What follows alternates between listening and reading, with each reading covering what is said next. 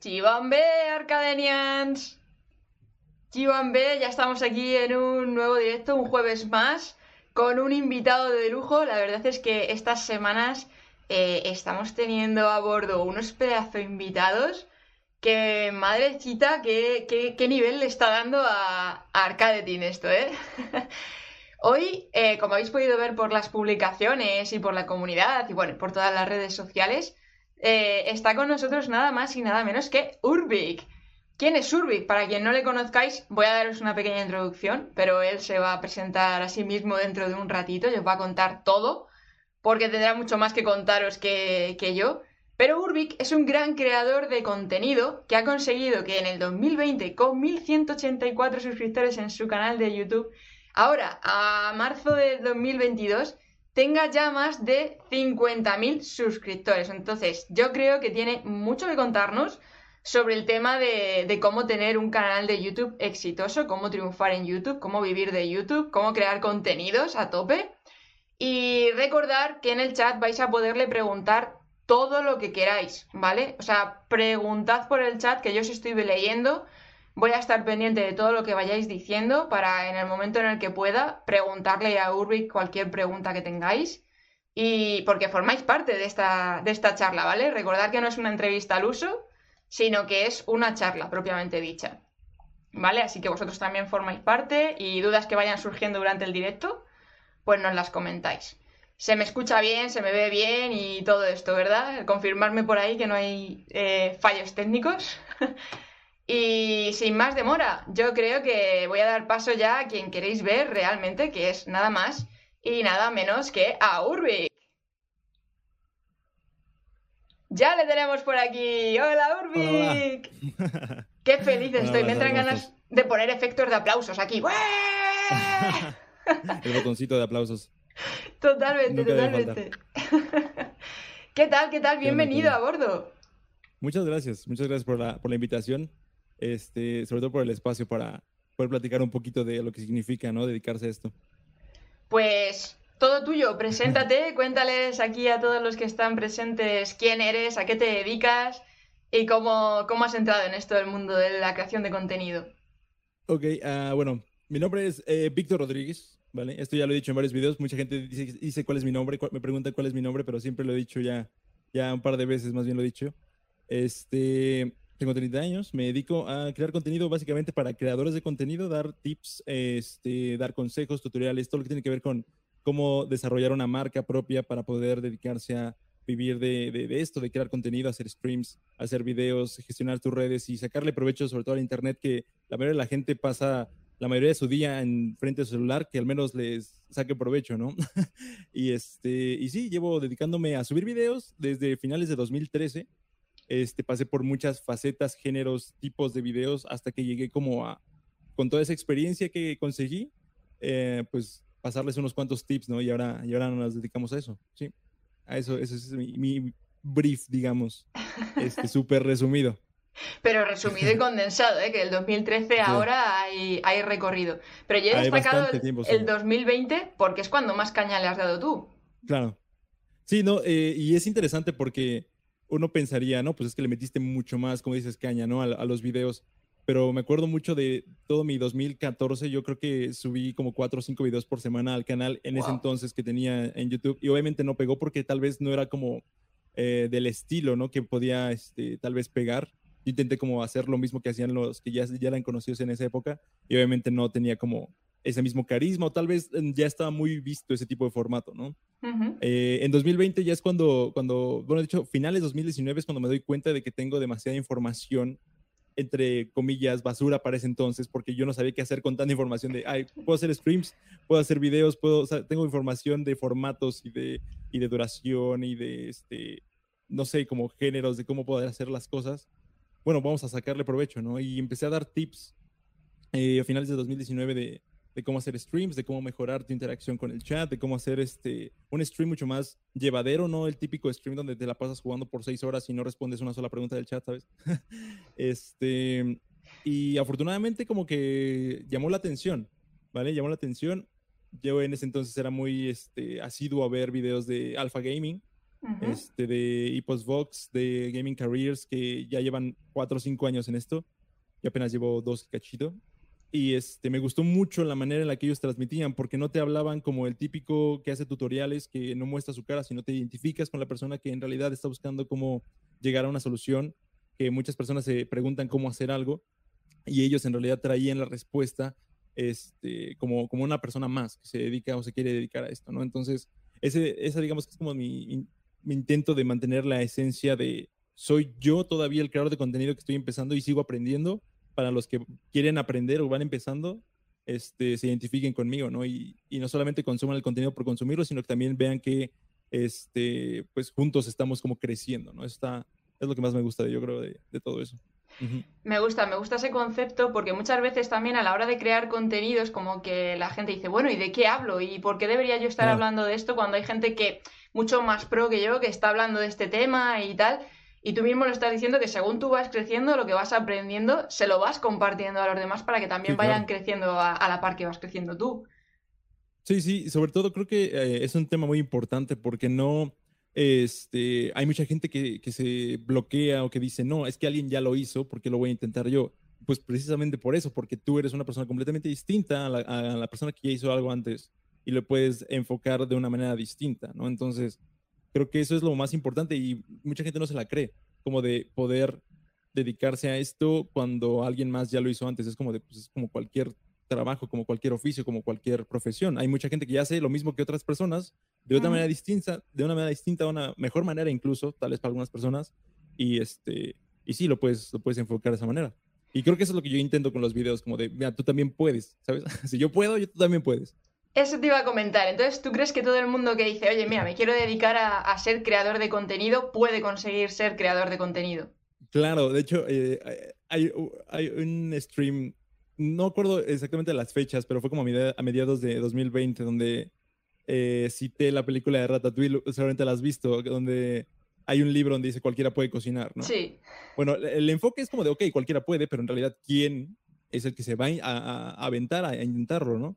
Yo les he hablado de que, de que es posible, pero mucha gente ya cuando les platicas de que tienes que ser diseñador, que tienes que ser editor, que tienes que ser este, el que se encargue de la iluminación, tienes que ser sonidista, productor, tienes que encargarte de que tu fondo se vea bien. O sea, cuando ya les muestras todo el paquete, ahí es donde dices, ok, tal vez no es lo mío, ¿no? Pero hay gente que dice, ok, yo puedo con esto, yo puedo con la chamba, yo puedo con, con la inversión, puedo con la decepción, porque también eh, algo que les digo mucho es que eh, piensen en si vale la pena o no. ¿Vale? Cuando alguien eh, te pregunta si vale la pena, tú te preguntas si lo vas a hacer, este, independientemente de lo que vaya a suceder, pero en realidad valer la pena es eso, sufrirle un rato, ¿vale? Para que después eh, rindas frutos, rinda frutos eh, tu chamba, tu trabajo, y, este, y te puedas dedicar a eso, ¿no?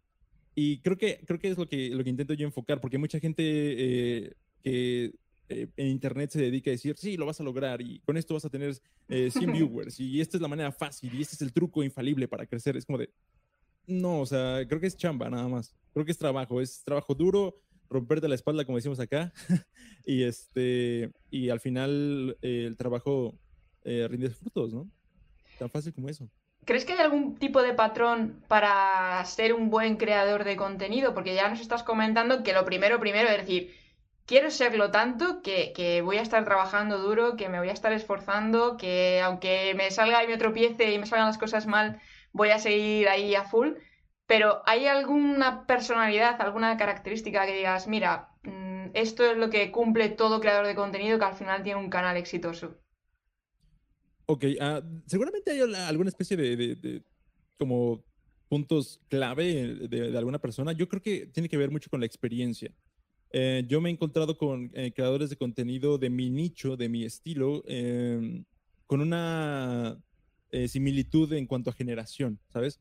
No somos chavillos de 18, 19, 20 años, pero tampoco somos este, gente de mediana edad, 50, 60. O sea, estamos como que en el punto donde ya tuvimos la suficiente experiencia, tal vez laboral, dentro de nuestro ámbito, o lo que nos gustaba, o, los que, o lo que intentamos hacer o estudiamos y tal vez no funcionó y nos quisimos dedicar a esto, ¿no? Porque teníamos la experiencia suficiente. Entonces, eh, creo yo que nosotros somos como esa especie de, ¿cómo decirlo? Como pase rápido para la gente que se quiere dedicar a eso desde más jóvenes, pero no creo que haya como un perfil de, mira, esta persona se puede dedicar a esto. Creo que cualquier persona, no solamente a creación de contenido, sino eh, si quieres ser chef, si quieres ser arquitecto, si quieres ser lo que sea, creo que tienes que matarte para, para, para lograrlo, ¿no? Entonces, creo que más bien es una convicción. Hay mucha gente que, que está bien con, con, conformarse con lo que tiene y no está mal que, te conformes. Si, si, al final tú vas a ser feliz, está bien, es lo que yo siempre les digo. Si te vas a, si te vas a pasar bien haciendo lo que haces y este, no necesitas más, me parece que, está perfecto, pero yo creo que es mucha convicción, mucha fuerza de voluntad y sobre todo el hecho de que no necesites que alguien te esté empujando, ¿no? Creo que eh, creador de contenido significa ser independiente, totalmente, ¿vale? Eh, cuando estás en un trabajo, cuando vas a una oficina de 7 a 9, eh, de lunes a viernes, necesitas que alguien te esté pasando lo que tienes que hacer para poder cumplir con tus tareas, ¿no? Acá es como de, güey, si no tienes ideas para videos, vas a tener que indagar, vas a tener que buscar, vas a tener que ver de lo que se está hablando, de lo que se está este, creando para poder continuar, ¿no? Porque entonces no, no tienes a alguien que te diga. Obviamente no me refiero a estos tipos de, creadores que están bajo alguna agencia y que les pasan briefs de contenido, lo que pueden hablar, lo que pueden hacer, lo que pueden jugar. Este, me refiero al, al creador de contenido independiente, literalmente, que no depende de nadie más para hacer su contenido y este, sí, creo que es mucha fuerza de convicción, mucha, mucha fuerza de voluntad, mucha convicción y, sobre todo creer en lo que haces, porque hay mucha gente que eh, lo intenta, pero a costa de lo que alguien eh, tal vez dijo y simplemente replicarlo, pues no tiene como el, eh, mucho sentido. Tienes que darle como que tu esencia a eso, ¿no? Entonces, creer mucho en lo que haces y, sobre todo, como te digo, mucha convicción. creo que es lo que hace más falta porque, digo, se los dice alguien que no cobró como en siete meses un centavo de YouTube y subí como unos 80 videos. Entonces, creo que eso habla de la, de la fuerza de voluntad que tienes que tener para dedicarte a esto.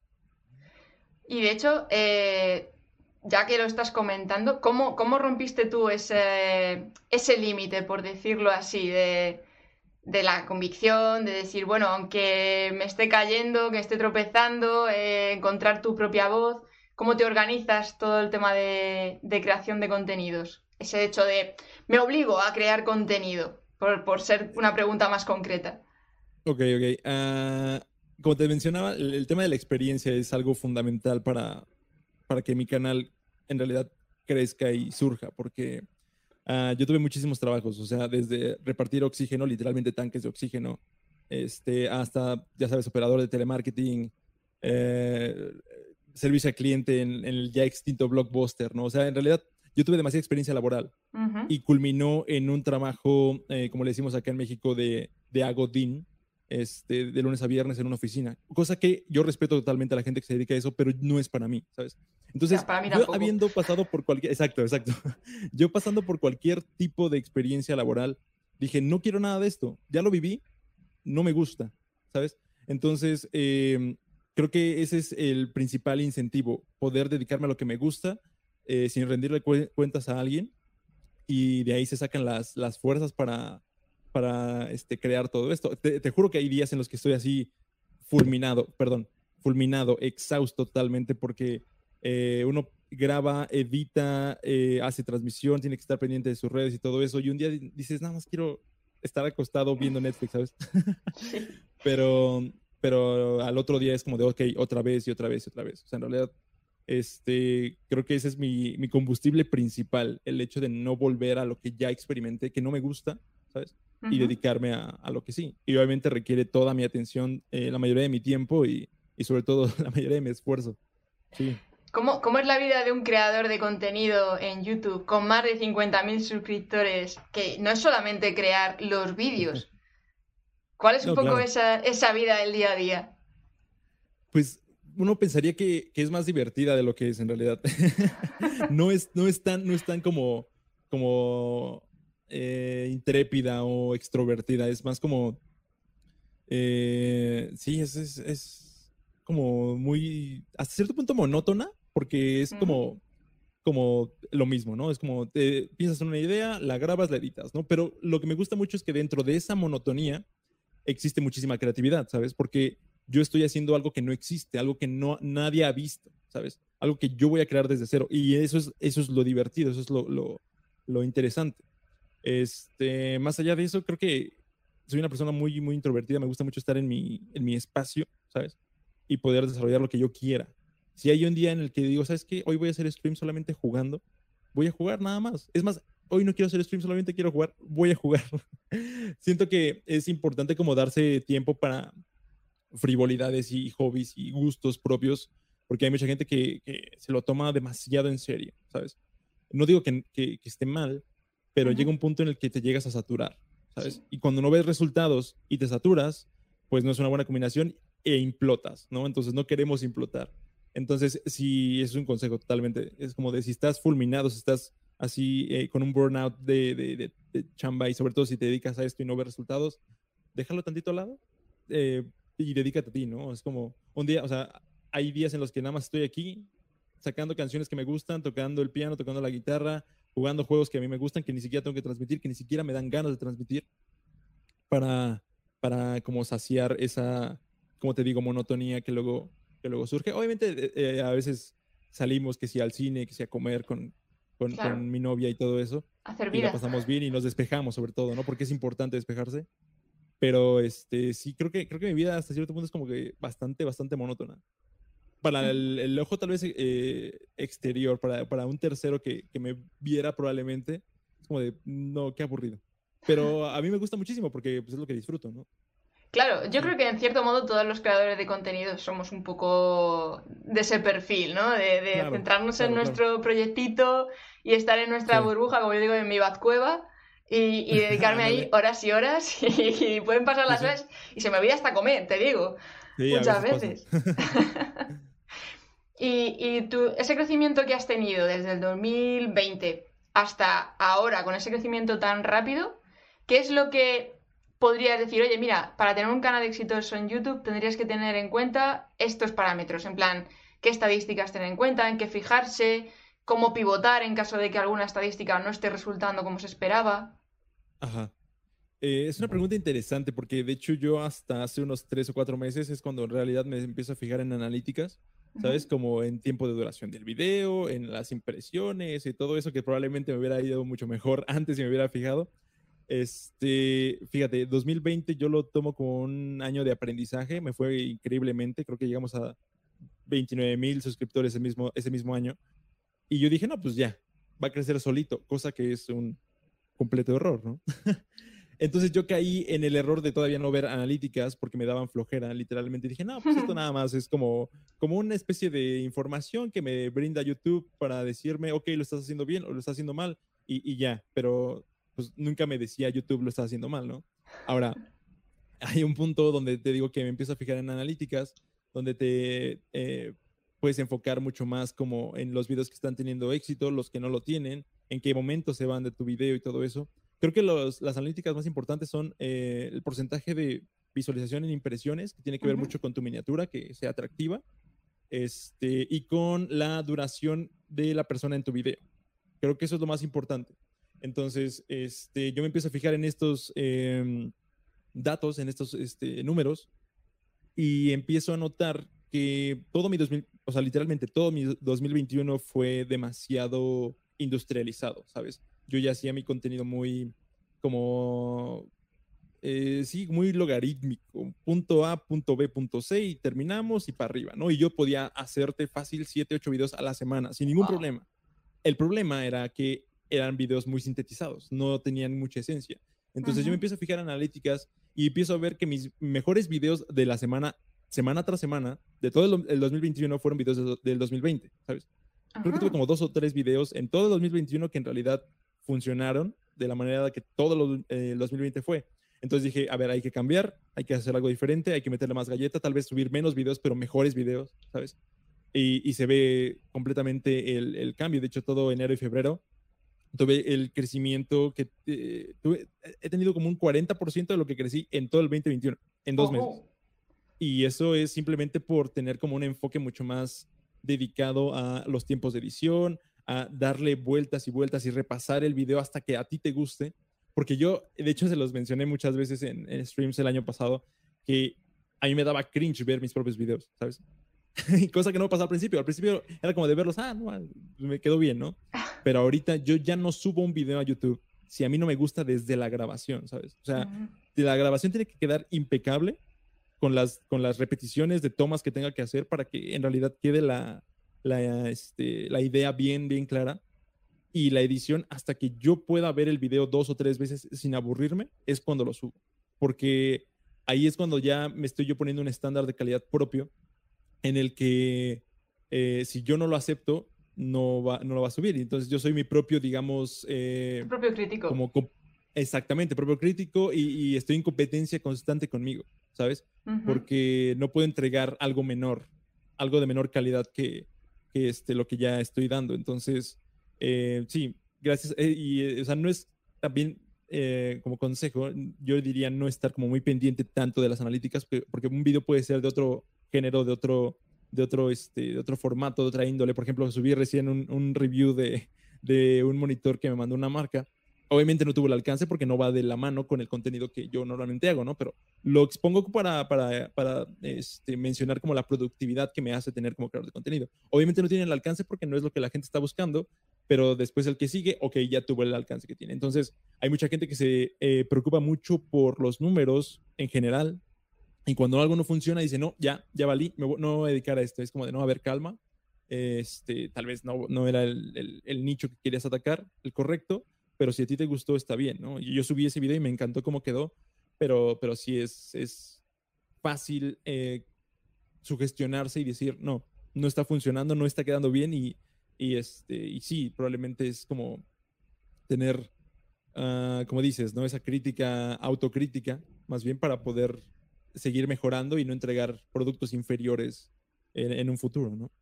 De hecho, en la charla que tuvimos con Dúo de Dos, eh, un saludo al Yayas. Yayas. Nos lo estuvo comentando también que a él le pasaba que, pues eso, que subía un vídeo y que a lo mejor al principio no tenía buenos números, pero a los dos meses ese vídeo lo reventaba. Que muchas veces, eh, pues dices, joder, pues este tema no ha interesado, pues no voy a hacer más de este tema. Y a los dos meses te das cuenta que, que lo revienta. Porque luego muchas veces no sabes tampoco cómo va a funcionar ese, ese algoritmo de, de, YouTube, algoritmo o red neuronal, porque cada vez parece más una persona. Sí, ya es súper humano todo. Sí, sí, sí. Y cuando, ese es muy interesante. Ajá. Cuando hablas de, de calidad del vídeo, ¿qué es lo que consideras calidad del vídeo? ¿Storytelling, montaje, eh, tema de grabación?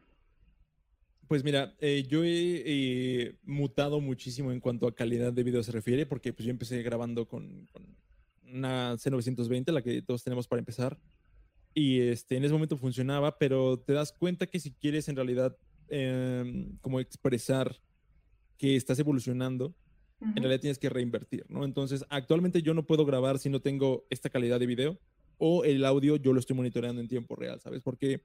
Eh, siento que es parte de mi sello, ¿sabes? Si ves algo de Urbic, tiene que escucharse bien, tiene que verse bien, tiene que ser eh, smooth, tiene que tener como, eh, ¿sabes? O sea, como que es como, más como la etiqueta de, de, esto es un contenido que hizo él. Entonces, este, sí, creo que yo necesito estar bien, bien, bien, bien seguro de que se va a grabar y que se va a ver eh, de manera correcta, ¿no? Obviamente hay maneras de optimizar todo el tiempo de producción y, que si no grabar directamente la cámara o si grabar con OBS o yo qué sé, ¿no? O sea, hay muchas maneras como de, de poder este, hacerlo mucho más liviano todo para que salga mucho más rápido. Yo no me acuerdo la última vez que grabé directamente desde la cámara, ya todo lo grabo actualmente desde OBS porque OBS me provee como de los formatos que yo necesito para, para poder exportar y todo es mucho más rápido. Pero sí, en cuanto a calidad, yo creo que el, audio puede ser lo primordial. O sea, creo que hay, hay, un meme ahí este, en, la, en la comunidad que soy el micrófonos, porque he tenido más de 12, 14 micrófonos enviados por marcas para revisarlos, porque yo a, a, veces necesito mejor, ¿no? Y al final e, es curioso que este micrófono no me lo ha llamado a nadie, nadie eh, porque yo lo encontré y dije, este es el micrófono que yo necesito y actualmente me siento muy cómodo con él, ¿no? Pero creo que eh, calidad, la calidad se nota sobre todo cuando, cuando ves que la persona enfrente eh, en realidad te está hablando desde un punto de vista de alguien que está invirtiendo en su propio contenido, en su propia marca, ¿sabes? Porque eh, he visto bastantes canales, de hecho me mandan luego DMs en Instagram de, mira, este te copió tu video y lo ves y es como de, bro, o sea, me estás hablando de calidad de micrófono y obviamente no, no se ve reflejado en tu contenido, ¿no? Entonces, este, creo que sí, creo que quiero ser auténtico sobre todo de lo que estoy hablando, porque no te puedo hablar de calidad de micrófono si no tengo un micrófono que se escuche bien. y así. Entonces tengo que ser congruente con lo que digo, con lo que hago. Entonces, sí, creo que eso es la, calidad para mí. Sí. O sea, que lo enfocas más a calidad técnica que lo que puede ser a lo mejor la, calidad del contenido, por decirlo de algún modo. Creo que en cuanto al speech, yo tengo que tener muy clara personalmente la idea, ¿sabes? yo no puedo meterme a una página y leerte como las instrucciones y replicártelo para que tú lo entiendas, porque en realidad nada más métete al link y ve las instrucciones, ¿no? Yo te lo, como que te lo bajo a piso de, de alguien eh, que no quiere ser un experto en OBS, ¿sabes? Yo te lo eh, bajo a piso a alguien que no quiere ser un experto en Twitch. Yo te lo platico como si fuera tu amigo, ¿no? Así como, como si te conociera y mira, así funcionan las cosas y esto es lo que tienes que hacer para que funcione, ¿sabes? Pero más allá de eso, tener como una especie de script o guion, la verdad es que no. Yo nada más pongo como que ideas en un blog de notas, literalmente abro un blog de notas y pongo eh, ideas clave del video, como la estructura muy, muy, muy, muy este, superficial de inicio, desarrollo, final. Y dentro de eso, qué es lo que va a ir, y lo, lo platico, ¿sabes? Lo platico porque eh, si eres más técnico, le hablas a un nicho, sí, pero mucho más reducido. Yo lo que quiero es llegar a la gente que en realidad se quiere dedicar a esto, pero no quiere ser un experto. Entonces, este, sí, creo que, creo que va más por ahí el tema de, cómo explicar las cosas y cómo las estructuro para, para ya llevarlas a cabo en el video, ¿no? O sea, que te apuntas unas ideas y luego tú ya vas desarrollando para que quede de manera natural y entretenida, que es lo que tú decías, para no aburrirte a ti mismo según te estás viendo los vídeos. Que bueno, pues aquí quiero meter un poquito de, de, bromas, de chistes, aquí voy a hacer alguna, algún guiño a esta cuestión, al último vídeo o tal. Está guay porque, porque está bien porque es una comparativa distinta de cómo eh, diferentes creadores estáis teniendo vuestros propios sistemas y vuestra propia metodología. Por tanto, vuelta a lo mismo, no hay una sola regla o una sola fórmula para que algo funcione correctamente, es ir probando, ir encontrando el, formato. Es, prueba y error totalmente. De hecho, ahorita me acordé de un video que subí hace, igual, de los primeros de 2020. De hecho, fue mi primer eh, video review como tal y fue con lo primero que gané de YouTube, creo, de Twitch, no me acuerdo. Fue unos audífonos, unos Sennheiser súper, súper baratos. Entonces yo hice un video, hice un chiste, porque la marca es alemana, entonces hice un chiste de la película de Bastardo sin Gloria. Pero eso salió así súper eh, natural, no es algo que planee, no es algo que escriba, porque siento que cuando lo planeas no sale, ¿sabes? Yo soy una persona que siempre planea algo y no va a salir de esa manera. Entonces salió súper natural y creo que eso da como mucha libertad cuando no tienes como un script o un guion en el cual este, clavarte, ¿no? Obviamente el tema de stream ya es muy diferente porque estás en vivo y no puedes editar, ¿no? Claro. Pero si estás grabando y surge algo, es como, ok, lo dejo, está interesante, está chistoso, ¿no? Este, y sí, creo que, como dices, lo puedo manejar de una manera más natural y no se ve forzado y además se ve que lo disfruto porque hay mucha gente que se ve súper tensa al momento de grabar y es como de no, bro, a ver, relájate. no tienes que, que, hacerlo tan forzado tampoco. Es como hablarle a un amigo realmente de las partes más técnicas, que es lo más complejo eh, en ese sentido. Y luego a la hora de, de estructurar, eh, cómo estructuras esos, esos vídeos para ese crecimiento de sub. ¿Qué crees que es lo que puede haberte ayudado a tener ese éxito en, YouTube? La estructura del vídeo, por qué la gente termina dando al botón de suscribir.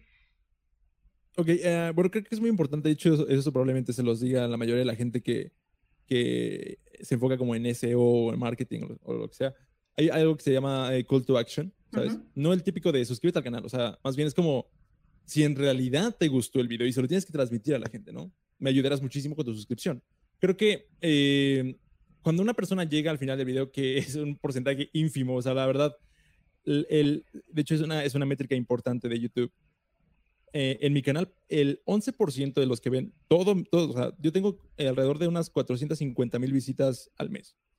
De esas 450 mil visitas, solamente el 8% están suscritos a mi canal. O sea, imagínate cuántos suscriptores tendría si en realidad todos este, vean el contenido. Obviamente la mayoría solamente van por lo que necesitan.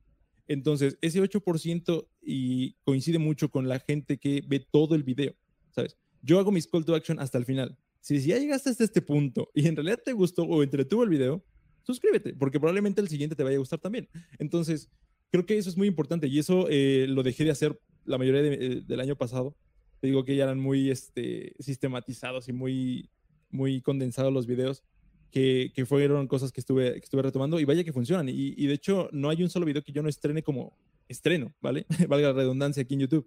Yo lo, yo lo este, eh, publico como un en vivo falso y estoy en el chat interactuando y estoy eh, solicitando likes y, si les gustó, pues suscríbanse y no sé qué.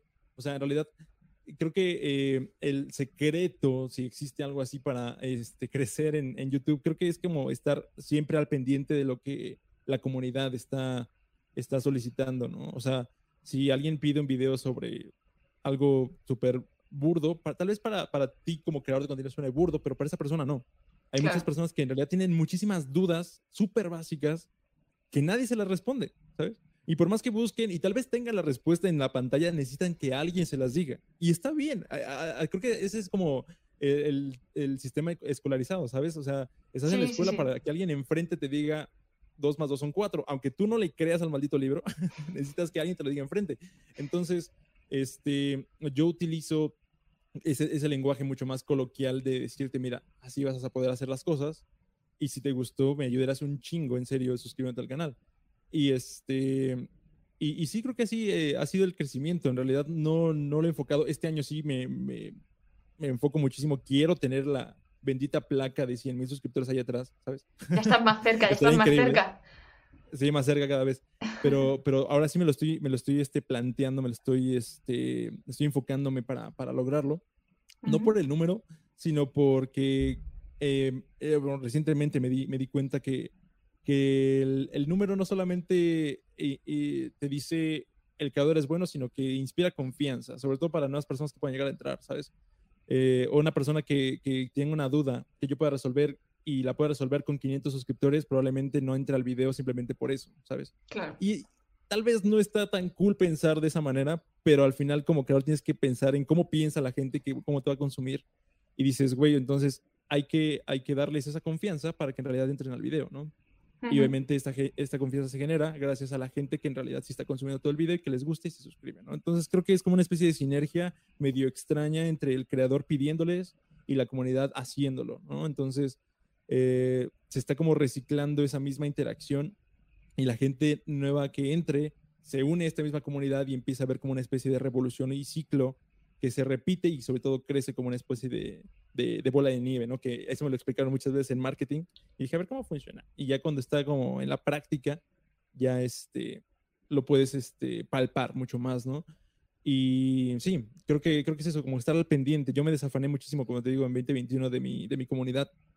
Y este, o sea, sí estaba ahí, pero no estaba a la vez. Y ahorita ya quiero estar mucho más presente, sobre todo en el, en el contenido que se hace. Siempre estoy preguntando. Y de hecho, uno de los tips que probablemente les pueda dar mucho a los creadores que están empezando, y creo que ya es un requisito mínimo de 500 suscriptores tener, es la pestaña de comunidad, que es como una especie de muro de Facebook, donde puedes poner como estados. Eso es súper útil, súper, súper útil, porque te mandan, mandan notificaciones no como en el momento que publicas, sino como eh, espaciado, dependiendo de la gente cómo te consuma, y, este, y eso tiene un gran alcance. Entonces, eso hace que la gente interactúe más y por lo tanto YouTube te, te, te promueva más. ¿no? Entonces, este, utilicen mucho esa pestaña de comunidad porque es muy, muy útil, sobre todo para, para darte a conocer. Sí. Yo, yo te he visto cómo utilizas la, la pestaña de comunidad, pero explica un poquito cómo haces ese, voy a llamarle marketingianamente, embudo de venta para ir provocando esa, esa, necesidad de que la gente cuando publiques el vídeo quiera verlo, esté ya pendiente, porque normalmente es como que se suele decir, no publiques en comunidad solamente de, oye, hoy subo un nuevo vídeo, enlace aquí, sino como que hay que generar un poquito un cierto cebo, ¿no? Sí, sí, sí, exacto. De hecho, de hecho, la pestaña de comunidad es interesante porque funciona hasta cierto punto como Twitter. Twitter es una, persona, es una, es una este, red social muy tóxica, porque ahí en realidad cualquier persona puede publicar lo que quiera. Aquí en la pestaña de comunidad solamente tú, como creador de contenido, puedes publicar y entonces le das como carta abierta a la gente que tú decidas que, puede comentar, porque también puedes como eh, sesgarlo por miembros o por suscriptores, etc. Ahora, eh, la pestaña de comunidad funciona de una manera como, es como un, como un híbrido entre un estado de Facebook y un tweet, ¿sabes? Eh, no vas a hablar acerca de algo que no te competa, o sea, que no le competa al canal, o sea, no puedes, de hecho yo lo, lo intenté, publicando como videos de mi canal secundario donde hablo de, por ejemplo, de la película de Spider-Man, ¿no? Y es una review opinión obviamente a la gente no le interesa. Claro. pero no es que eh, no le interese, más bien ellos están ahí por cierto tipo de contenido. Entonces, si tú les publicas de Spider-Man, esos güeyes van a ver sus notificaciones como, ah, no me interesa, porque ya vi todo lo que tenía que ver de eso, ¿no? Pero si pones eh, en la pestaña de comunidad, ¿cómo crecer en Twitch? ¿Sabes? O sea, voy a tener como 500 reacciones y comentarios y opiniones y ahí es donde se genera una conversación. Y creo que ese es el objetivo, generar una conversación, porque si eh, alguien tiene un contrapunto distinto y otra opinión diferente a lo que tú tienes que expresar, ahí es donde la discusión se nutre y donde tú puedes tener como cierta veracidad como creador por la experiencia que ya tienes, ¿no? Y no me refiero a como que a crear contenido sobre crear contenido, sino cualquier tipo de tema, ¿sabes? Si tú tienes un canal como de cocina y dices que hay una mejor manera de hacer tacos que la manera este, original, obviamente vas a tener eh, gente que opine lo contrario a ti, ¿no? Pero tú vas a decir, mira, esto es por lo cual yo lo digo.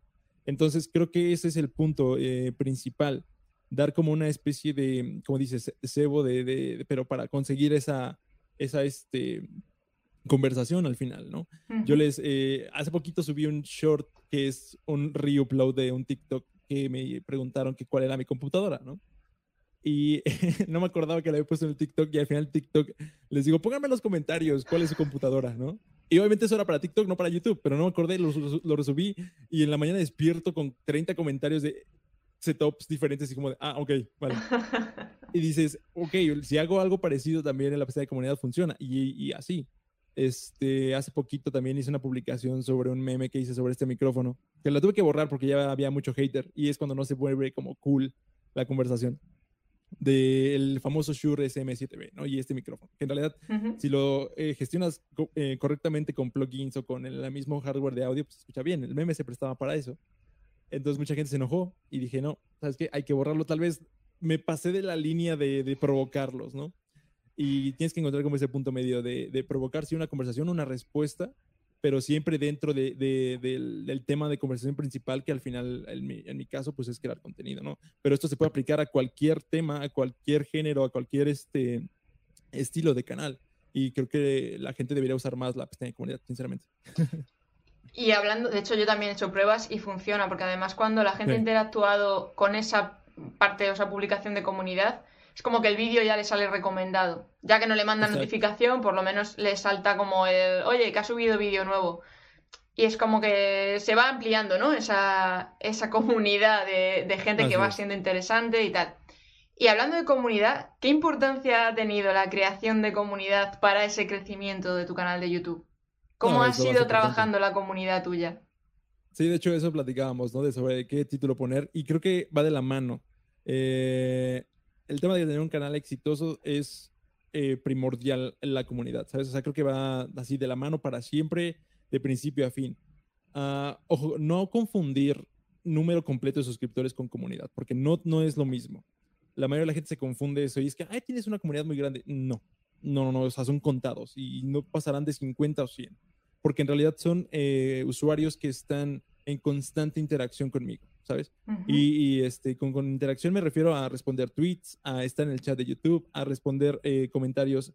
Y, y, probablemente es, es lo más, eh, lo que a mí más me, me, emociona de todo, que yo puedo subir un video que tal vez es como un remake de algo que ya hice anteriormente, y la misma persona que me comentó ese video anteriormente está en este y me está, me está agradeciendo por algo que ya vio, ¿sabes? porque se identifican tal vez con el contenido y en realidad les gusta. Entonces, la, la, comunidad me parece primordial, creo que es lo que debería enfocarse la mayoría de la gente. Hay veces en las que no tenemos control de la gente que entra y dejamos que cualquier persona que, que le dé like o que, o que done bits o que se suscriba, comente lo que quiera. Y ese es un problema, ese es un error porque les estamos diciendo, ok, tú puedes decir lo que quieras y yo no tengo ningún tipo de, de, de, respuesta para ti. Entonces, eh, esto pasa mucho en, en, YouTube, pasamos mucho en Twitch, que, que, la gente cree que puede expresarse de la manera que quiera. Yo pongo altos, yo pongo mis reglas súper claras de no puedes hacer esto, lo siento, es mi canal. ¿Quieres hacer esto? Ve a otro canal, probablemente ya te dejen, aquí no. Entonces, eh, así es como yo hago un filtro de gente de, que, que, es, no, tal vez no de entera confianza, pero que yo sé que van a consumir el contenido porque quieren, ¿sabes? No porque yo los obligo, o sea, yo no obligo a nadie que me vea. O sea, si me ven es porque les sirve. Ahora, si quieren interactuar de otra manera ya mucho más, este, eh, digamos, como, pues no personal, pero sí más allegados, ¿sabes? Ah, cercanos, exacto. Este, son libres de hacerlo y, siempre bajo mis términos, bajo mis reglas. O sea, ellos saben perfectamente qué pueden hacer, qué no pueden hacer. Y este, y ya cuando están en ese punto de, ok, queremos ser en realidad parte de la comunidad y estamos de acuerdo con tus reglas, es, el, es donde yo ya agradezco muchísimo y, en realidad es como cuando se ve el, el, fruto de todo eso, ¿no? Porque por un comentario que alguien te diga de, ah, ese video eh, te quedó mal o ese video no funcionó o deja de hacer videos o te odio, ¿sabes? Hay videos así nada más que es como de, güey, pero ¿por qué, no? Claro. Llegan estos, estas personas y en realidad dices, ¿sabes qué? Sí, sigue valiendo la pena hacer videos. O sea, por estas 50, esta persona solita, este hater, no me va, no me va a tirar. Entonces es donde te puedes tú apoyar en realidad en la gente que está llegando a, a tu canal, a tu contenido.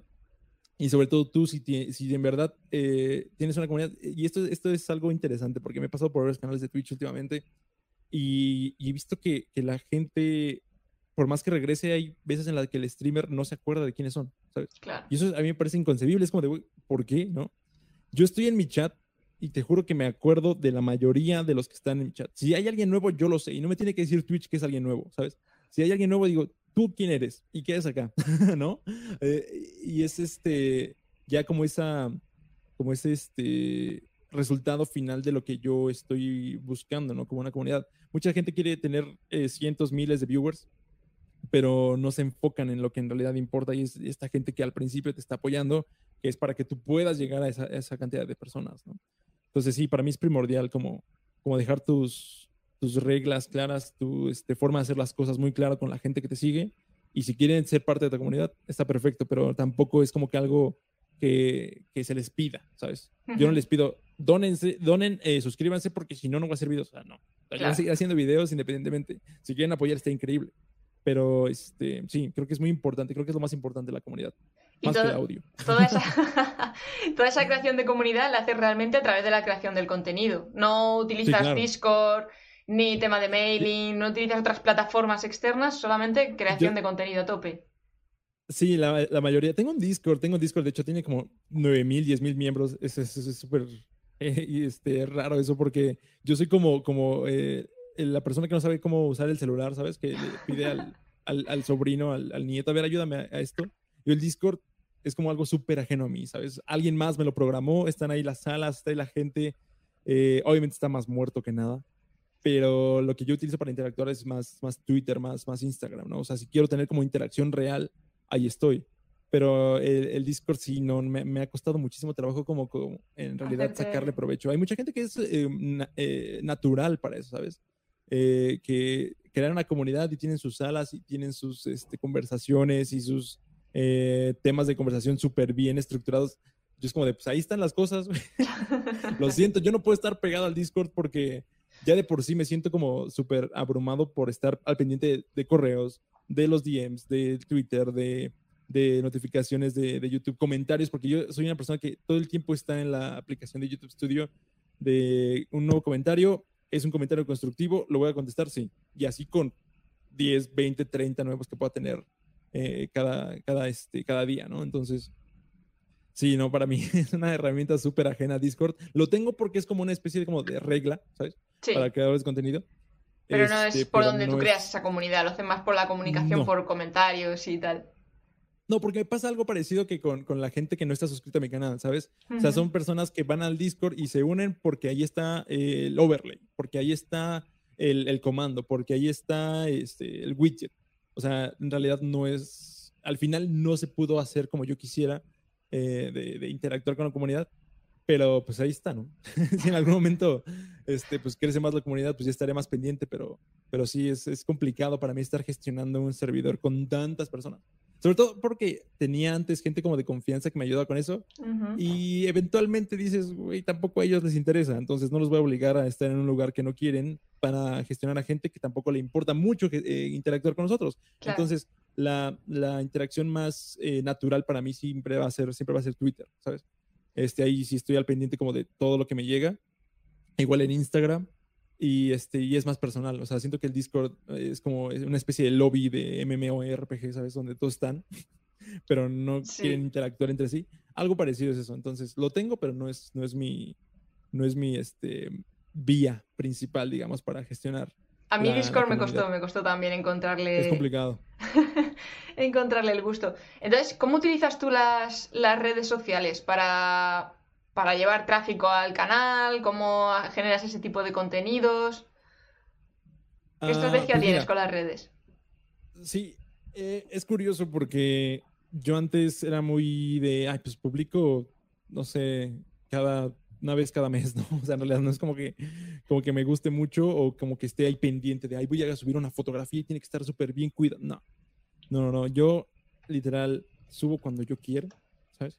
Y publico lo que yo quiero, que es lo más importante, porque ahí sí, eh, de hecho es algo interesante porque puede ser como una especie de cruceta, donde tenemos en la línea horizontal tanto YouTube y Twitch, donde son las eh, plataformas donde yo recibo mi, ingreso principal, ¿no? Donde tengo que cuidar, digamos, el contenido, donde sí le estoy echando ganas a la calidad y todo eso. Y tenemos lo vertical, en que vendría siendo Twitter e Instagram, donde no quiero que se me conozca por el, eres el de OBS. Entonces, ahí yo publico lo que a mí me, este, me guste, ¿sabes? y listo. De hecho, en Twitter yo comparto como que mi opinión, que si de fútbol, que si de, eh, videojuegos, que si de una película que me encantó, que salió. Este, hoy mi primer tweet fue de buenos putos días, maldita alerta sísmica, ¿sabes? O sea, en realidad no es como de hola, buenos días, hoy vamos a hablar de OBS todo el día. O sea, no, qué hueva. O sea, la verdad, qué hueva. Entonces, yo lo que intento es como gestionar mis, mis redes de manera eh, unida, pero hasta cierto punto eh, sí definir muy bien lo que voy a publicar como eh, Twitter, Instagram de manera personal y Twitch y YouTube ya un poquito más, más centrado, ¿no? Ahora, esto de llevar tráfico a las redes, creo que no se hace tanto como de, desde el punto personal, sino es más bien desde de las, las, redes o las plataformas que le estás invirtiendo calidad, ¿no? Como TikTok o YouTube, creo que son increíbles para, para hacer eso porque independientemente del contenido que la gente vea, hay veces en las que las personas no quieren ver más ese contenido en otras plataformas, porque sería como muy redundante. De, te subo el video a YouTube a, Instagram, pero en partes, no tiene sentido, ¿sabes? O este, te parto el, el stream de Twitch, este, no sé, en, en, TikToks o en, en, YouTube. Hay muchas personas que lo hacen, pero siento que no es por ahí, ¿sabes? Entonces creo yo más que es... Eh, enfocar bien las redes para lo que son, al final, ¿no? Eh, eso se los platico mucho a las personas que me preguntan si vale la pena hacer streams en TikTok. Es como de, güey, puedes hacer streams en cualquier plataforma, puedes hacer streams en, en, no sé, en, en, Twitter, puedes hacer eh, streams, ¿sabes? pero no ves a gente haciendo streams en Twitter. Entonces, hay que, hay que usar las plataformas para lo que están hechas. Eh, compartir opiniones, subir fotografías o historias o videos súper efímeros de tu vida diaria, como en Instagram, y, y ya los que en realidad requieren como cierto enfoque, son los que te, generan el tráfico. Muchas personas creen que mandas gente de tu Twitter y, tu Instagram a tu YouTube o Twitch, cuando en realidad solamente tal vez de TikTok y YouTube mandas a todos los demás, ¿no? De hecho, yo he tenido un crecimiento mucho más importante en Twitch por, este, por YouTube y TikTok y, ya, nadie llega diciéndome, oye, te encontré en Instagram. No, eso no pasa. Entonces, eh, creo que es más bien como definir bien para dónde va a ir tu contenido y a partir de eso es cuando ya estás como como mucho mejor gestionando tus redes, ¿no? Y le das importancia sobre todas las cosas. Mira, por aquí ya nos están empezando a hacer algunas preguntillas. Eh, ¿Qué pregunta por aquí Rakuzan? ¿Cómo ah, encontrar tu, nicho? ¿Cómo encontrar el nicho del que, del que tratar el canal de YouTube? Que es una cuestión también un poco compleja. Es compleja, pero eh, también hay que remitirnos como al concepto más sencillo, ¿sabes? Si tú eres muy, muy fan de películas, tienes ya un tema increíblemente grande en el cual hacerlo ya más pequeño y más específico, ¿no? Si te gusta mucho el anime, es increíblemente grande, pero a ti te va a gustar cierto tipo de anime. Entonces, hay que hacerlo mucho más específico hasta el punto donde tú digas y te sientas cómodo, sabes que estoy haciendo un contenido sobre esto, ¿no? La gente, hay mucha gente que le gusta el fútbol, pero no toda la gente habla de todo el fútbol, ¿sabes? Hablan del fútbol que les gusta, ¿no? Y así podría ir con cualquier cantidad de temas. En, en cocina te encantará la cocina, pero tal vez eres especialista en repostería, ¿no? por decir algo. Entonces, creo que el nicho se encuentra a partir de la pregunta más básica, ¿qué es lo que a mí me gusta? Porque lo que te gusta a ti le va a gustar a muchas personas más. Entonces, cuando empiezas a crear contenido, tienes que preguntarte a ti qué es lo que a ti te gustaría ver que no existe o que no hay o que tal vez hay, pero que tú le puedes dar un enfoque distinto. ¿No? Entonces, como yo, hay muchísimos creadores que te hacen este, cualquier cantidad de tutoriales o consejos, ¿no? Pero nadie soy yo. Entonces, eso lo hace este, mucho más especial. Entonces creo que se encuentra el nicho a partir de la manera en la que tú enfocas el tema que, que quieres desarrollar, ¿no? Es, es, es, es, difícil, pero creo que cuando lo encuentras ya es mucho más sencillo como desarrollarlo, porque no tienes para dónde moverte. O sea, dentro de sus posibilidades, eh, podrías como ser un poco más flexible en el tema que, que, quieres tratar. Por ejemplo, si hablas de películas, tal vez no tendrías que hablar de fútbol, ¿no? Pero este, dentro de tu nicho creo que puedes como irte haciendo hacia otros lados y empezar a tocar otros temas diferentes con el tiempo, obviamente. Pero al principio creo que sí es muy, muy este, estricto el hecho de, estás hablando de esto, pues habla de esto, porque esto es lo que la gente quiere escuchar, ¿no? Sí, que muchas veces parece que por limitarte a un tipo de contenido tan concreto no vas a tener un alcance grande y es todo lo contrario, al final. Exacto. Exactamente. De hecho, tengo, perdóname que te interrumpa. tengo un amigo que, que, conocí hace mucho tiempo uh, de, de, por YouTube, lo conocí, porque él hacía videoblogs en 2003, 2014. Entonces, cuando yo empezaba, yo también hacía blogs y nos encontramos en un grupo de Facebook en esa época, nos conocimos y todo. En la actualidad tiene casi un canal de, tiene un canal con casi 100 mil suscriptores de un juego de Yu-Gi-Oh que se llama Duel Links. Y es como de, güey, ¿qué? ¿En qué momento? ¿Sabes? Y te pones a pensar, es como, ¿por qué hay tanta gente que ve esto, no? Pero es por eso, porque es un tema que mucha gente le va a interesar. Entonces, por más específico y diminuto el nicho que tú creas que sea, no. Hay, por uno hay 100 mil personas que les guste probablemente igual lo, lo mismo. Entonces, es, es, este tema. Además que te quitas competencia, por otro lado. Porque precisamente por ser tan específico, específico, no es. No hay tantísima gente haciendo ese contenido. Que eso también, el tema de, de encontrar la voz con la que comunicar ese contenido general, también claro. es complicado. ¿Tú qué, con, qué, consejo le darías ahí para encontrar esa forma de, de comentar o de estructurar un vídeo o de encontrar su propia voz a la hora de crear esos contenidos esas temáticas? Me parece que eh, al final, por más eh, auténticos o, u originales que queremos ser para encontrar como nuestra voz, como le dices, eh, todos somos como una especie de, quimera de muchos creadores, que ya vimos, ¿sabes? Somos como inspiración de alguien más y vamos a ser nosotros la inspiración de alguien más. ¿sabes? Y al final, este, por mucho que uno quiera ser como original, eh, siempre estamos como trayendo que si la muletilla, que si el gesto, que si la demanda de alguien más, ¿no? Entonces, creo que todo eso, eh, aunado con lo que mencioné al principio de la experiencia, es lo que en realidad nos hace ser como nosotros mismos, ¿no? Pero si eh, por otro lado agarras un loquendo y grabas la pantalla, pues eres igual que los otros 100 mil canales que hicieron exactamente lo mismo, ¿no? Yo invito mucho a la gente que se anime, que pierda el miedo a hablarle a la cámara, porque te, vas a tener miedo una semana y ya después vas a estar sin ningún problema, ¿no? Este, para que en realidad se distingan de los demás, ¿no? Que dejen de poner sus este, overlays iguales a todos los demás, porque es lo que hacen todos. Es como de, güey, pues intenta hacer algo diferente, ¿no? Entonces, mucha gente se queja de eso, de, ay, es que no me ven, pues también está haciendo lo mismo que todos los demás, ¿no? Entonces, claro. estás con la, con la bolita, ¿no? Claro, sí. claro encontrar ahí el toque. Yo, por ejemplo, el tema de la nave y todo esto viene un poco por esa línea también. no, está cool, está cool, porque, porque en realidad hemos visto tal vez muchos green screen, pero mm. tal vez no aplicado de esa manera, ¿no? O sea, me recuerda mucho, por ejemplo, tu overlay me, me recuerda muchísimo a Doctor Disrespect, que también tiene como una especie de, como de base sí. atrás de él, ¿no? Entonces, como de, wow, está increíble.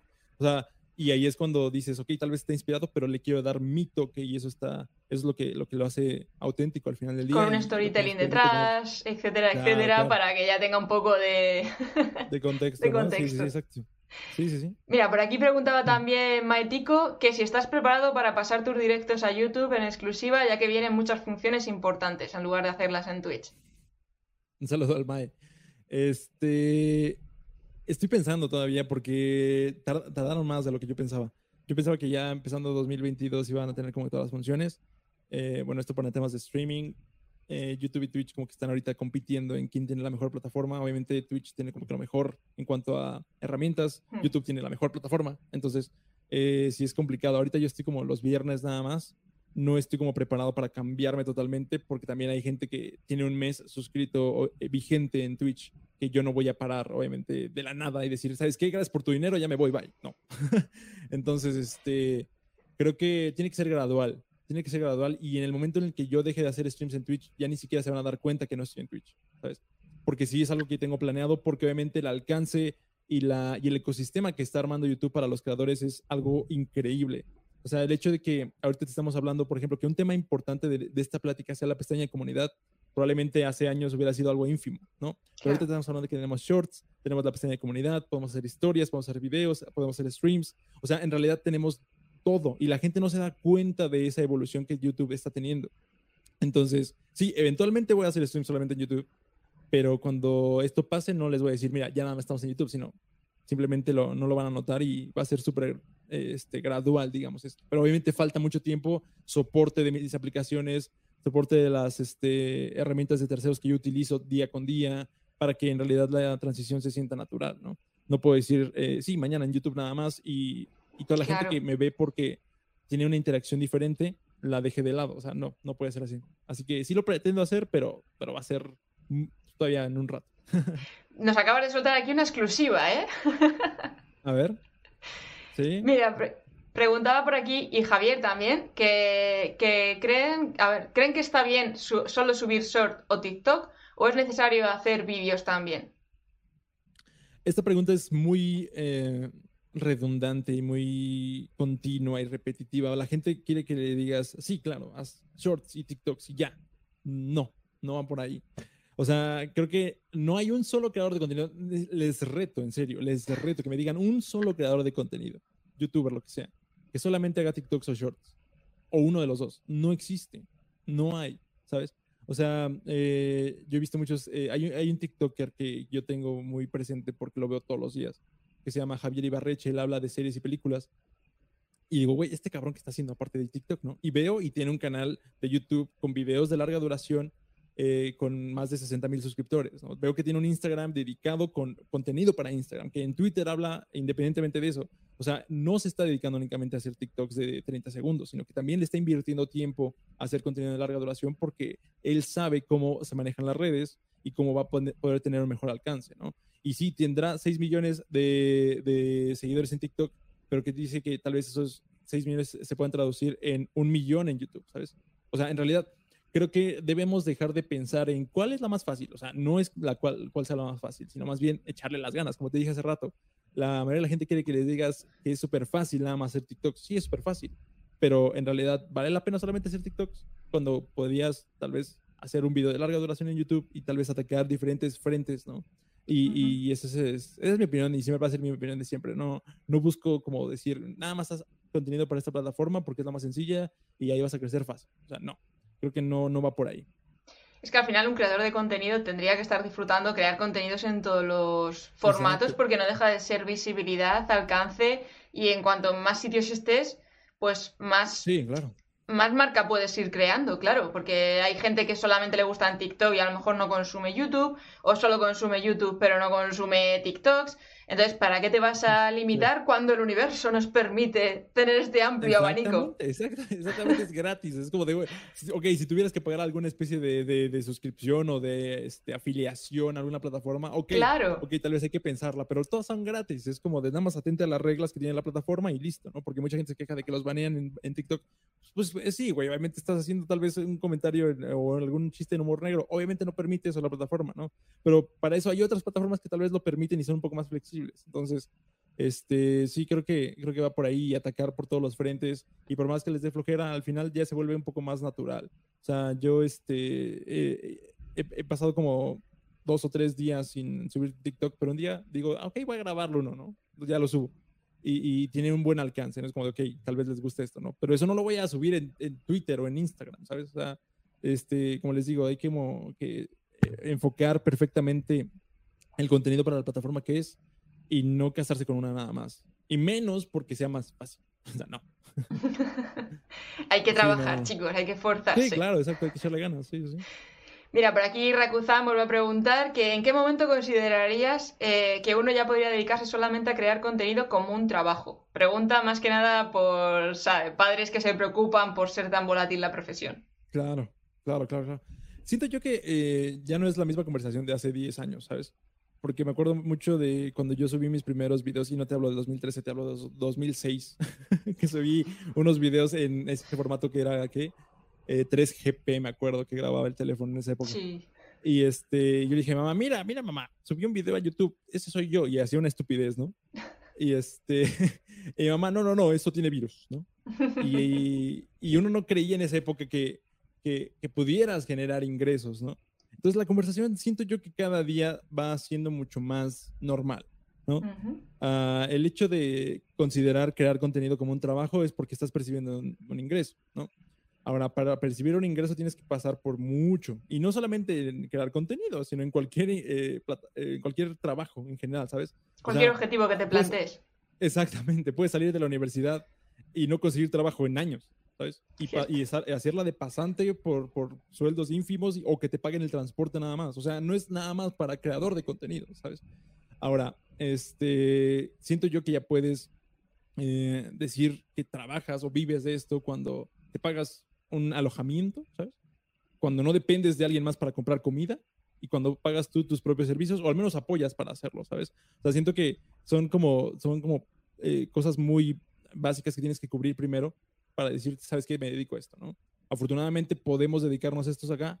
No somos millonarios, ¿sabes? Pero nos dedicamos a lo que nos gusta. Y siento que al final eso es lo más importante, porque yo no busqué este, vivir de esto, eh, yo lo hice y vi que se podía. Dije, güey, de aquí soy, porque no quiero dedicarme a todas las mierdas que ya me dediqué anteriormente, ¿sabes?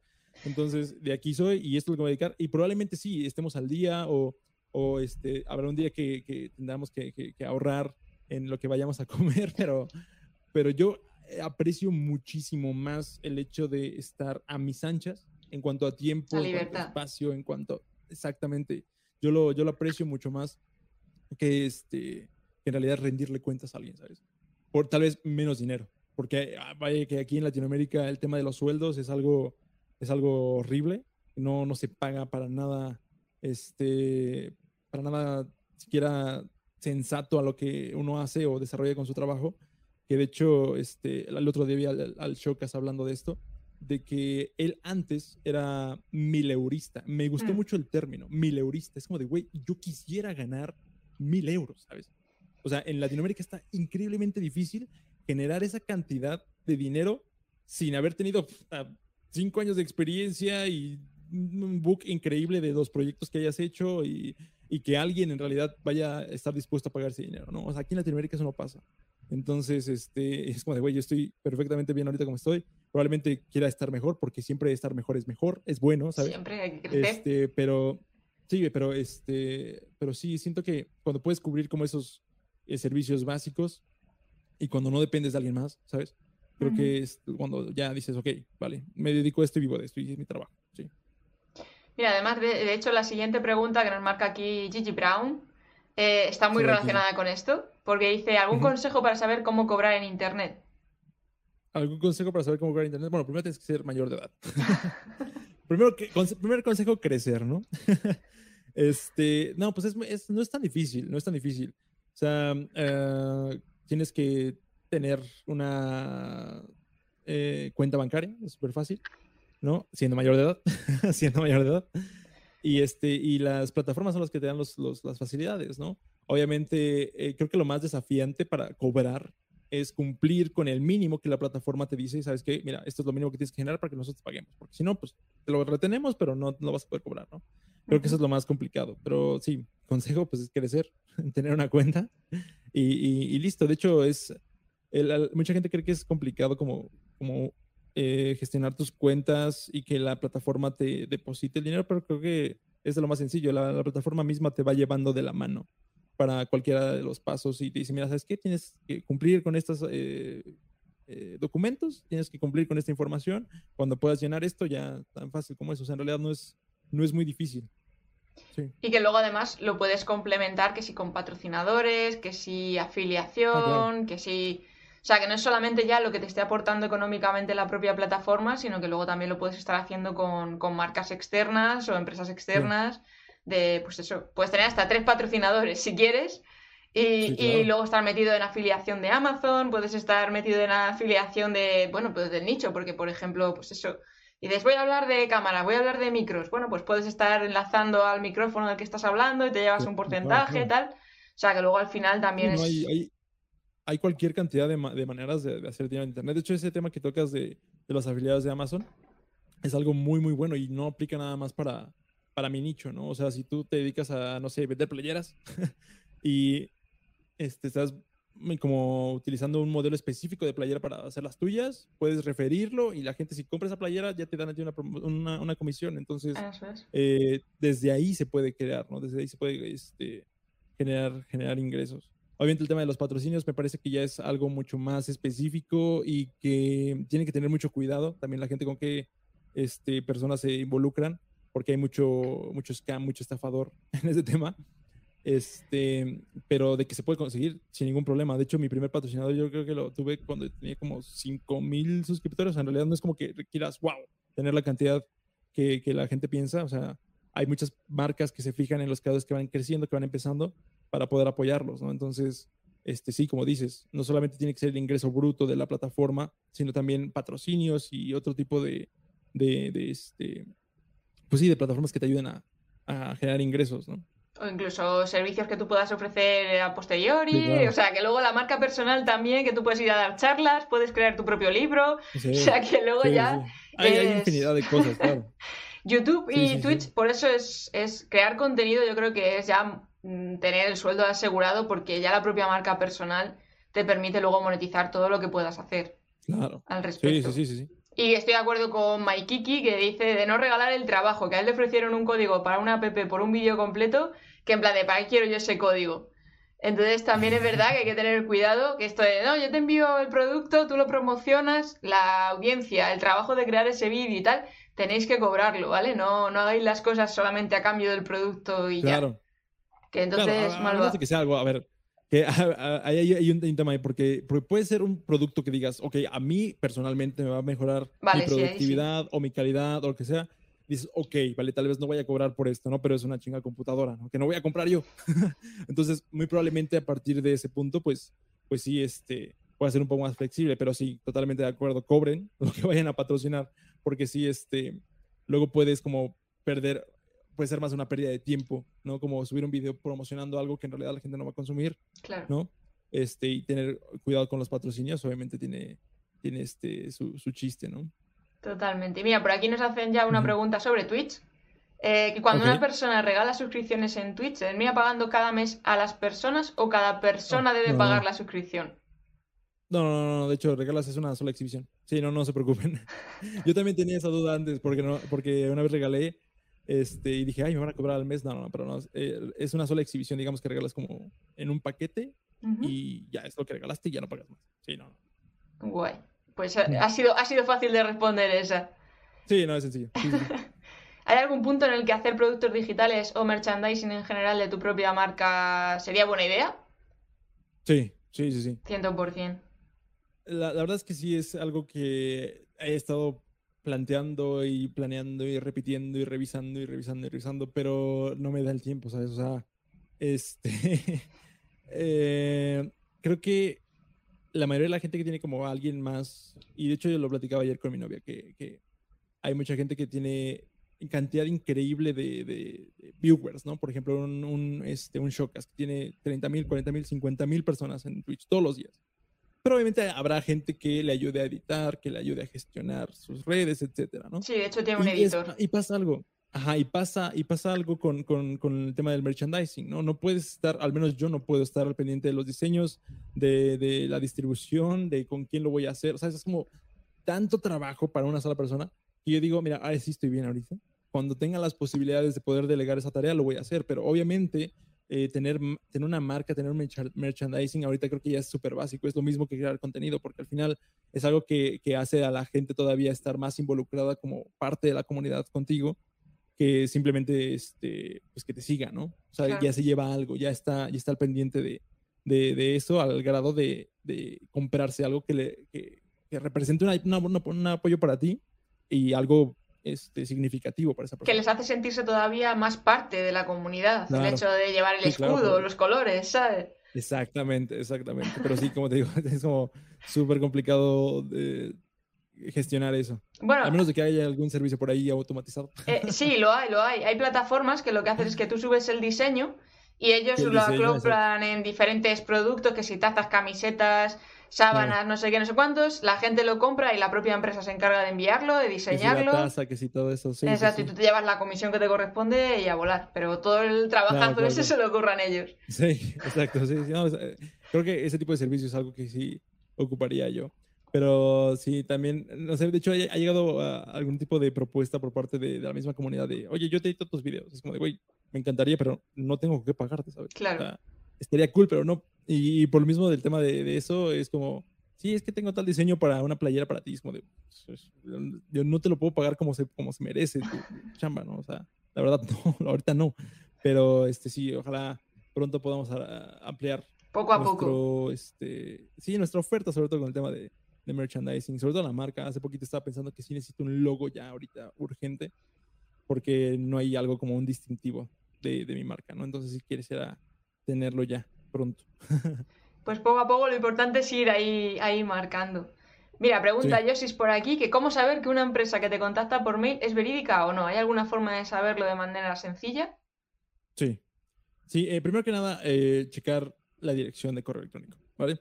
Eh, ese es como el primer filtro. la mayoría de, las, de los scams o de los estafadores utilizan correos que son desechables o con el dominio de, este, ¿cómo se llama?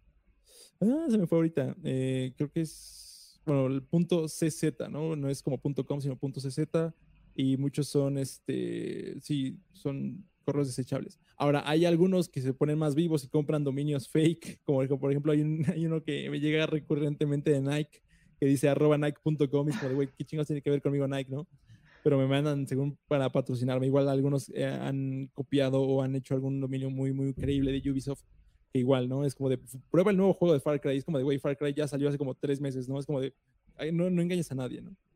Eh, otro filtro podría ser que la empresa en cuestión no tiene por qué pedirte nada de información personal, nada de teléfono, dirección, nada, a menos de que ya tengas algún tipo de pago asegurado vía PayPal. Yo, yo siempre, siempre, siempre, siempre les este, eh, aconsejo que sea vía PayPal porque así no tienes que dar ningún tipo de dato bancario específico, ¿sabes? Que pueda linkearlo a algún tipo de información externa. Este, nada de dar el WhatsApp, nada de dar dirección, a menos de que ya haya un pago por, de por medio, que ya te hayan pagado, digamos, o que ya vayas a recibir el producto o algo por el estilo. Sí, que ya haya una relación previa.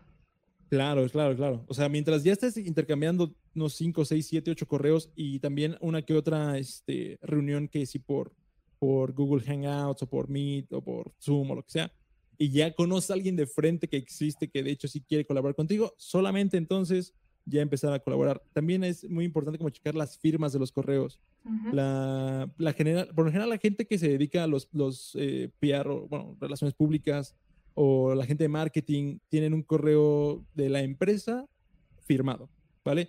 Con en algunos casos como la foto de la misma persona y sus datos personales para que sea fidedigno, digamos, el correo y este, o al menos firmado con, con, su nombre y dirección de la empresa o de dónde están hablando, ¿no? Entonces, sí, creo que hay varios filtros para poder saber si un correo es verídico, ¿no? Porque si hay mucha gente que, vaya que, vaya que han este, estafado gente de esa manera. Y este, ya lo platiqué en algún video, pero creo que vale la pena como hacer uno más específico sobre eso, porque sí hay mucha gente que ha perdido esta información vital con, con, ese tipo de cosas. Luego también esa información se puede chequear en Google. Si, por ejemplo, lo que tú dices, la firma del que te ha mandado el correo, la chequeas en Google y te dice, vale, sí, existe, no existe. O si ha habido más estafas con esa dirección de mail, igual si lo pones, va a haber mucha gente diciendo, oye, que no os fiéis de este mail porque tal, porque cual. O sea, que al final lo bueno que tiene Internet también es que sirve para, para conocer. Claro, de hecho hay muchos, muchos de los que con los que he tenido contacto, los, los PR, eh, tienen un perfil en LinkedIn. Mm. Entonces es mucho más fácil como rastrear esa información, ¿no? Y ver si es, si es verdad, porque también en LinkedIn pueden como comentar y pueden tener como sus opiniones acerca de esa persona que se dedica a eso. Entonces también es otra manera como de, de corroborar esa información, pero sí, tengan cuidado con las personas que quieran patrocinarlos, ¿no? Total. Mira, de hecho, Rakuzan dice que el logo de Vice Gaming, que compraría ella la playera y la chamarra, entre, vamos, con... De Vice Gaming, ok, ok. Estaría cool, estaría cool. Sí, ya, espero, espero yo poder dedicar tiempo a, a hacer más imagen, ¿no? Y poder venderla, porque sí, sí estaría cool. Es que es complicado, llevarlo todo uno mismo es, es complicado. Sí. sí, sí, pero al final me gusta más porque es más eh, la esencia que uno le quiera dar. siento yo que ya, si estás en alguna especie de agencia de influencers o de creadores de contenido, eh, la parte creativa se pierde mucho, ¿sabes? Claro. Se pierde mucho como esa esencia, y estás como, no obligado, pero tal vez estás mucho más eh, predefinido en qué tipo de categoría de influencer o de creador de contenido eres. Más limitado. sí, entonces creo que la, creatividad se pierde mucho. Por eso eh, el, tema del Chocas viene mucho a mi mente porque se ve como, como muy... Muy propio. ¿sabes? No está, no, está, no está tratado, no está procesado, no está pasteurizado, ¿sabes? Es como, es él y ya. Entonces creo que eh, probablemente eso es a lo que yo aspire, como poder dar mi opinión sobre los temas que a mí me interesan y que la gente eh, quiera escucharla, ¿no? Creo que ese puede ser como un buen, buen punto de, de, partida para lo que yo quisiera en un futuro, ¿no? Sí. Sí, esto es como el tema del emprendimiento. No tiene por qué todo el mundo aspirar a tener una empresa de 200 empleados a nivel internacional. Puede ser tú, tu trabajito, y con los clientes que puedas ir tirando, vas mejorando la calidad de los clientes y ya está, y a volar. listo. Sí, exactamente. De hecho, es muy cagado porque eh, mi primer patrocinio, mi primer patrocinio en YouTube fue una marca de playeras de aquí de la Ciudad de México, donde vivo. Y este, no me, no me hicieron ghosting, no me desaparecieron del mapa. Es como de, güey, ¿qué pedo? ¿Por qué? Y me, me, tienes a mí un año después eh, colaborando con Nvidia, sus y BenQ. Es como de, ok, no hay problema. ¿Sabes? O sea, ellos se lo pierden. Y obviamente hubo una especie de mensaje de, oye, ¿sabes qué? No, ¿sabes qué? Ya no. Muchísimas claro. Ahora, ahora. Sí, eso pasa, eso pasa. Sí, claro. Bueno, Urbi, no te quiero entretener más, que tienes que comer. No sé si alguien por el chat quiere hacer alguna preguntita mientras Urbi se despide. Eh, os comenta dónde le podéis encontrar, aparte de en su canal de YouTube, que lo tenéis encima de, su pantalla ahora mismo. Además en Twitch y todas las redes sociales, como habéis podido ver a tope, pero sobre todo donde vais a encontrar más, más contenido a tope va a ser en, el canal de YouTube. Una última pregunta que nos suelta por aquí ah, que dice, ¿hay alguna manera de seguir sacando ideas para vídeos, tipo usar referencias de algún otro creador, algún proceso creativo para sacar más temas, cuando te secas y no se te ocurre nada? Creo que, eh, ajá, todos pasamos por eso, o sea, creo que es complicado, de hecho genera un poco de ansiedad el hecho de no tener como algo seguro para estar creando constantemente. Pero creo que yo en ese punto yo sí recomendaría como eh, checar creadores que estén en el nicho, ¿sabes? Y que se dediquen a algo parecido porque ellos probablemente están hablando de algo que a ti se te está yendo y probablemente tú pudieras tocar ese tema con, con, con tu punto de vista, ¿no? O con tu manera de hacer las cosas. Este, sí, creo que no es tanto como, como robarse el video, ¿sabes? ¿no? Pero si alguien está hablando, por ejemplo, de la última actualización de OBS, pues yo también tengo que hablar de eso, ¿no? O sea, vamos a, vamos a darle nuestro enfoque y, y ver cómo, cómo se maneja. O si Twitch dice algo este, relevante, pues también, traerlo por acá, traerlo por acá. De hecho, hace poquito hice un video, como lo subí como dos horas después de que Alex lo, subí, lo subió. Un saludo a Alex. Este, en el mismo tema de los sueldos de, de, este, de Twitch que según iban a ver, o hay, pero son este, pues, infames, ¿no? Lo que, ofrecen.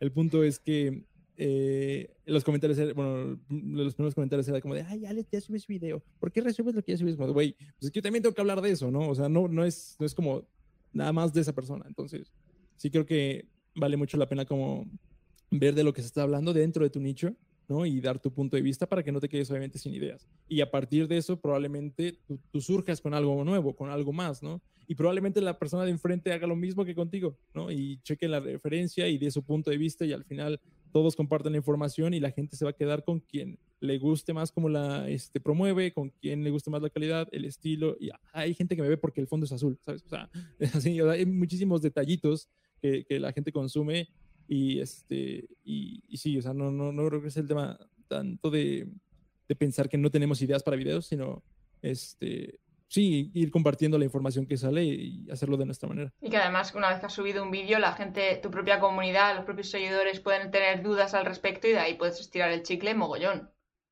Claro, exacto. Sí, sí, exactamente. Y que te puedes apalancar, porque luego el posicionamiento de YouTube pues te va a mostrar en sugeridos al lado del vídeo de Alex, por ejemplo, en este caso. Entonces también estas cosas vienen bien. No, de hecho, de hecho es muy curioso porque algo, y es un tip súper rápido que no estoy muy seguro que, que, en realidad ayude, pero tampoco te afecta.